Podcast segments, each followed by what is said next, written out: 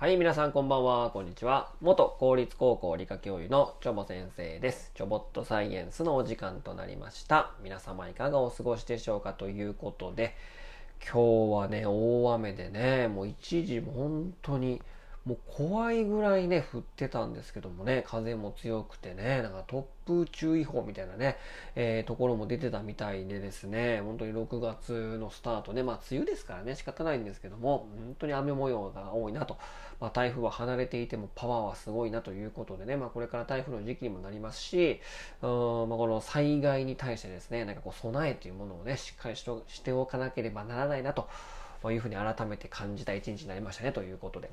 で、今日のね、お話はですね、皆さん、一匹狼っていう言葉をね、まあ知ってますかね？えーまあ、ローンウルフと、まあ、英語では言うんですけども、もうこれ群れずにね、一人で行動する人のこととか、まあ、時には社会から、社会から外れたアウトローのことであったりとか、孤独を愛するような人を、まあ、こう、そういうふうに呼ぶことが多いんですけども、これはですね、ただ人間側が勝手に決めつけたイメージで、えーこの一匹狼、その狼動物ね、狼そのものはですね、群れを嫌っているわけでもなければですね、孤独を愛しているわけでもなく、まあ、不可抗力で一匹になっただけなので、もう狼にとってみれば、その一匹狼っていう言葉の意味ね、そのもの自体がね、もう風評被害になっているよと。いうね、お話をしたいと思います。はい。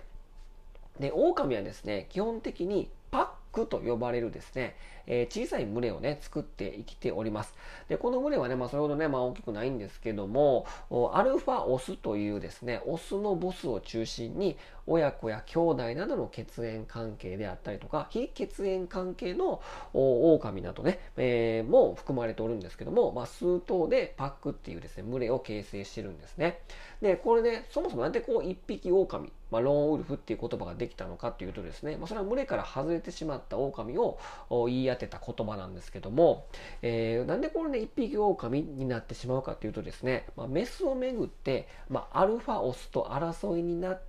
たり、えー群れの中で性成熟して群れを離れたりするなど何らかの理由でですね一匹で生きている狼がいるからこそ一匹狼ローンウルフって言葉が出たんですね、えーアルファオスとね争ってこの群れのボスになろうと思ってね、えー喧嘩をして挑んで負けちゃったとかね、えー性成熟したのでまた別の自分た自分発信のパック、えー群れを作るというもので、こう、群れから外れちゃった状態のことを一匹狼、ローンウルフって、えー言うんですね。うん。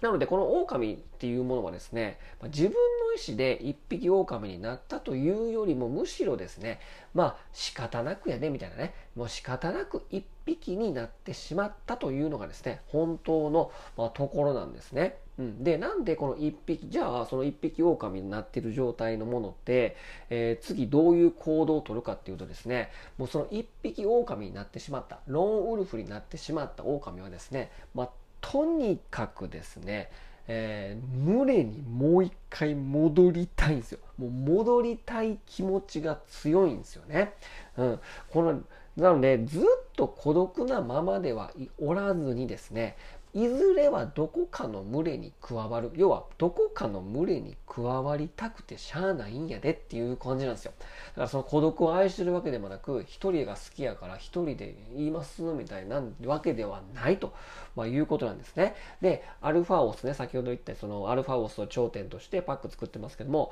アルファオスに戦いを挑む場合もあればですね、えしれーっとした顔つきで、あ、無理やんなんか入らせてもらいます？みたいな、えー、狼も、まあ、いるんですね。うん。で、えー自分をね、うん以前、えー追放されたパックがアルファオスと戦い挑んでですね、えー追放されたマグレにアルファオスが弱ってたら、よし、また喧嘩挑んじゃおうみたいなね。それでまた喧嘩争いに勝って、アルファオスを追い出してまた自分が群れの頂点になると元の群れに戻ってね、えー、メスを奪還する場合もね、まあ、あるんですね、うん、なのでもう群れに戻りたくてしゃあないんですよ、まあ、それぐらいね、まあ、群れというのは非常にね、まあ、生存戦略上非常に優れた集団になっておりまして、えー、獲物を探しやすい面でもありますし防御面ね、えー、いち早く、えー、天敵からき、えーと、気づいたりとかですね、まあ、群れを形成する生き物って結構多いですよね、うん、でこの狼に限らずですね、まあ、ライオンもね同じようなですね、えー、行動をとるわけなんですね。でライオンもですねプライドと呼ばれるですね群れを作っていて1頭から数頭のオスライオンがボスとして、えー、君臨してるんですけども、えー、群れのね、群れの子供のオスたちは発情期になるとみんな追放しちゃうんですよ。もうイライラみたいなね。えー、まあ動物はですね、本能としてとにかく自分の遺伝子を残すこと、自分の子孫を残すことが大事なんで、まあ若いオスたちにですね、まあメスと交尾をさせないためにもう成熟したらオスはもう追い出しちゃうんですよね。まあ結果的にね、これはね、母親とのね、近親交換を、近親交配を、えー、避けるという機能もあるからですね、まあ理にかなっている、まあ合理的であるっちゃあるんですけども、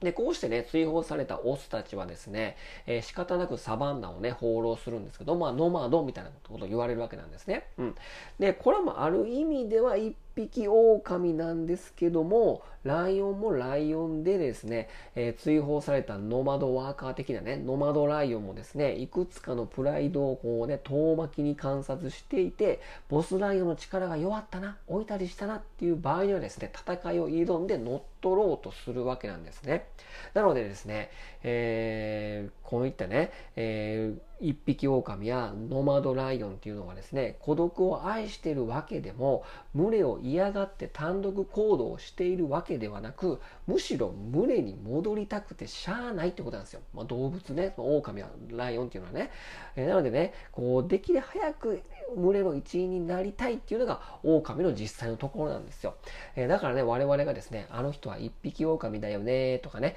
えー、軽はずみで言ってしまうかもしれませんけどもこれ厳密に言えば間違いであるし、こういった一匹狼ローンウルフのですね、誤ったイメージがですね、世に定着しているせいでですね、えー、なんかこうね、うん、そもそも狼ってそうじゃないのになみたいなね、もう風評被害ですし、狼の本質の行動そのもの、えー、生存戦略というか、そういった本質そのものが間違っちゃって、って皆さん覚えているということでね、なんか狼は一人が孤独感愛してるんだ。だからそれを人に置き換えてみたいな、もう勝手なイメージをつけられてね。た、例えばね、あの、狼ってなんか怖いイメージありますよね。なんか3匹の子豚を悪さするやつとかね、もう風で吹き飛ばすとかね。あとは赤ずきんちゃんとかね。もうなんか狼って悪者の象徴ってされてるけども、まあ、実際はもうそうじゃないですからね。まあ、狼がいたからこそ生態系はちゃんとなっておりましたし、日本狼が山の山にいた時はね、日本のね、うまくこう、統制取れてたのにですね、今いないから、頂点とする肉食の哺乳類がいないから、えー、もう鹿とかイノシシが増えてしまってね、獣害被害とか非常常に多いじゃないですか。なのでまあ頂点にいるものって肉食だから、から家畜構想とかそういうことを言われるんだけども、実は生態系をしっかりね、もうピラミッド状に形成してくれるね、素晴らしい生き物なんですけども、なんかこういうね、間違ったこととかね、まあ風評被害になってるなっていうのがね、ちょっと、どうなのかなと思いましてね、まあ本質をね、狼の行動そのものをね、皆さんにちょっと知っていただきたいなと思って今日はこのテーマにいたしましたということでね、まあ一匹狼ね、まあそれは人間が勝手に植え付けたイメージだよということを分かっていただければ、まあ、私としては嬉しいかなと思っておりますので、今日はこの辺にしたいと思います。それでは皆様さよなら、バイバイ。